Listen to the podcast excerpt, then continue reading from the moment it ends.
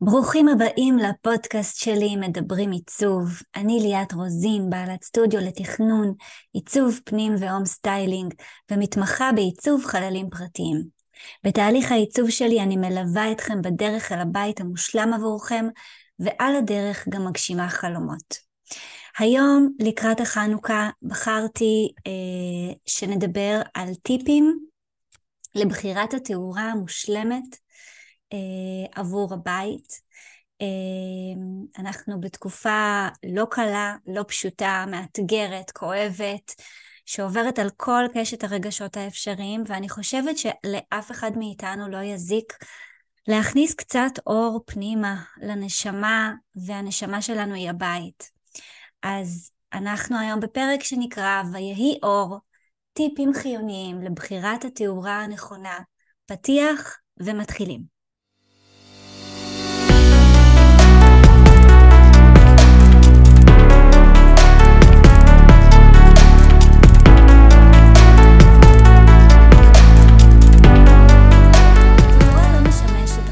להארת החדר.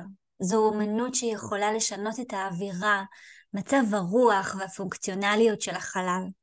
בחירת תאורה נכונה היא המפתח ליצירת סביבה מסבירת פנים ומעוצבת היטב. הנה כמה טיפים חיוניים שיאירו לכם את הדרך ויכניסו המון אור הביתה. הטיפ הראשון הוא להכיר את סוגי התאורה השונים. ישנם שלושה סוגי תאורה עיקריים, אווירה, משימה והדגשה. תאורת סביבה מספקת תאורה כוללת. תאורת משימות משרתת מטרות ספציפיות כמו קריאה או בישול. ותאורת הדגשה מוסיפה עומק ומדגישה מאפיינים אדריכליים או איזשהו עיצוב מיוחד שבחרתם להציג בחדר.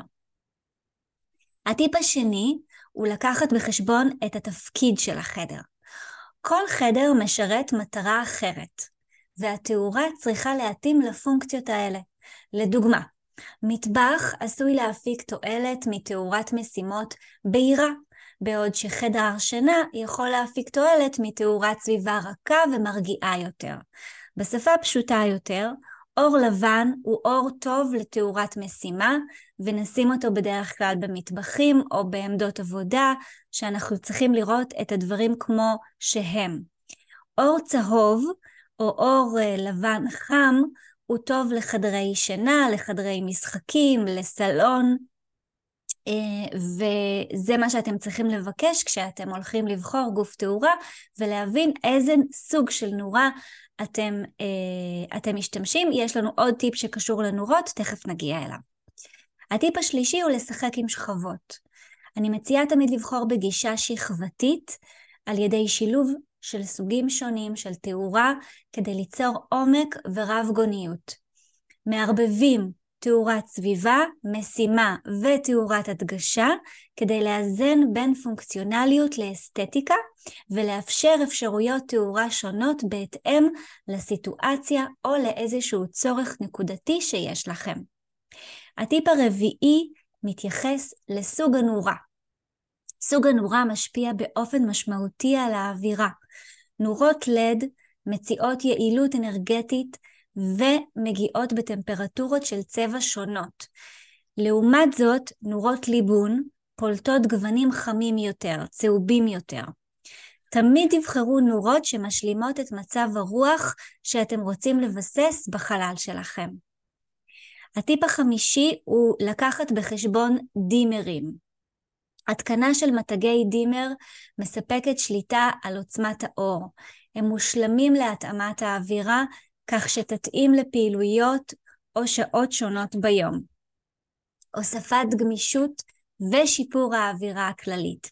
חשוב לי להסביר, דימר זה אביזר שמרכיבים על המפסק הקיים. לא צריך להחליף בשביל זה את כל החשמל בבית. אתם רק צריכים חשמלאי מוסמך שיגיע עם האביזר ויחליף לכם את האביזר החיצוני שכבר מותקן על הקיר. זה מגיע עם איזושהי גלגלת שדרכה אתם שולטים על העוצמה של האור, אבל יחד עם זו חשוב מאוד לזכור שלא כל גוף תאורה, או יותר נכון לא כל סוג של נורה מאפשר שימוש בדימר. אז אם חשוב לכם שיהיה דימר, אתם צריכים לוודא את זה לפני שאתם רוכשים את גוף התאורה או את הנורה הספציפית. וזה משהו שתוכלו לקחת uh, איתכם כשאתם uh, uh, נכנסים לחנות תאורה ובוחרים, זה משהו שחשוב מאוד לשאול את המוכרן במידה ואתם באמת רוצים דימר. הטיפ השישי הוא קנה מידה ופרופורציה. הגודל וקנה המידה של גופי תאורה חשובים מאוד מאוד. חשוב לשקול את הפרופורציות של החלל בזמן שאתם בוחרים את הגופים. גוף תאורה גדול מדי בחדר קטן יכול לשבש את כל המראה של החדר. לעומת זאת, גוף תאורה קטנטן בחדר גדול עלול ללכת לאיבוד. ולכן כשאתם הולכים לבחור גופי תאורה בחנות או בחברת תאורה, תמיד תביאו איתכם את המידות של החדר ואת הגובה בין הרצפה לתקרה. זה מאוד מאוד אה, משפיע על סוג הגוף שייעצו לכם לבחור. תבואו עם הכנה מוקדמת, עם אה, אה, אילו פתחים נמצאים בחדר, אה, מה גודל החדר, מה גובה החדר, זה מאוד עוזר וזה חוסך המון המון זמן. הטיפ השביעי הוא מתעסק בסגנון ואסתטיקה. גופי תאורה הם יותר מפונקציה, הם גם אלמנטים דקורטיביים. אני תמיד מתייחסת לגופי תאורה וגם לווילונות לצורך העניין אה, כפריט משלים לחדר. והרבה מאוד פעמים, בהרבה מאוד פרויקטים שלי, דבר ראשון שאני מתעקשת עליו הוא ללכת לבחור את התאורה. אחרי שכבר אה, יצרנו ביחד את התוכנית של הבית ומיקמנו את כל הרהיטים ואנחנו יודעים בדיוק מי הולך להיות באיזה חדר ומה הולך להיות באיזה חדר מבחינת הפונקציות והחלוקות של החלל, אז הדבר הראשון שאני הולכת לעשות זה לבחור גופי תאורה. זה הדבר הראשון מכמה סיבות. סיבה אחת זה שבדרך כלל אה, אנשים נוטים להשאיר את נושא התאורה מבחינה תקציבית לסוף הפרויקט. ואז מה שקורה, מגיעים לסוף הפרויקט עם הלשון בחוץ, אין יותר כסף, נגמר התקציב ולא קונים גופי תאורה. נשארים עם הנורת ליבון הפשוטה שתלויה מאביזר פלסטיק מהתקרה או על הקיר, זה לוקח אחר כך שנים שעד שמביאים את עצמם האנשים להחליף את גופי התאורה כי נמאס להם לראות את הפלסטיק. ולכן זה הדבר הראשון בחלוקת התקציב, זה הדבר הראשון שאנחנו מקבלים עליו הצעות מחיר וסוגרים אותו. וזה גם מאוד משפיע על התמחור של עבודת החשמלאי בבית. כשאני אה, שולחת הצעות מחיר לחשמלאים לתמחור של שיפוץ, אני דואגת גם להבהיר להם אילו גופים הולכים להיות מותקנים, בין אם זה מאווררי תקרה, או פרופילים מיוחדים שהם שקועים בגבס, או פרופילים תקרתיים שמותקנים על, ה, על התקרה עצמה.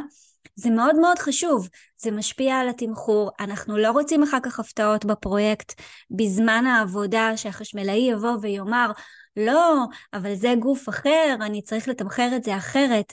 זה חוסך זמן, עצבים, כסף, וזה נותן הרבה שקט נפשי, קודם כל לסגור את הגופים. אז זה ממש טיפ זהב ממני, אם אתם לקראת שיפוץ או במהלך שיפוץ, קודם כל לסגור גופי תאורה. מאוד מאוד חשוב. אמ, עוד דבר שקשור לטיפ הזה של סגנון ואסתטיקה, הוא לוודא שהסגנון והעיצוב של הגופים שלכם משלימים את העיצוב וה styling הכללי של החדר. הרי כשאנחנו אה, יוצאים למסע של עיצוב הבית, אנחנו קודם כל מגדירים לעצמנו מה הסגנון שאנחנו רוצים לראות בעין, לאיזה כיוון אנחנו הולכים. אז כשנלך לבחור את גופי התאורה, נדע בדיוק אילו גופים לחפש שיתאימו לסגנון הכללי. הטיפ השמיני, שילוב של אור טבעי. אין כמו אור טבעי, אין. זה, אין לזה תחליף, אה, זה לא משנה מה נעשה. האור הטבעי זה משהו שאנחנו חייבים לאמץ אותו איפה שאפשר.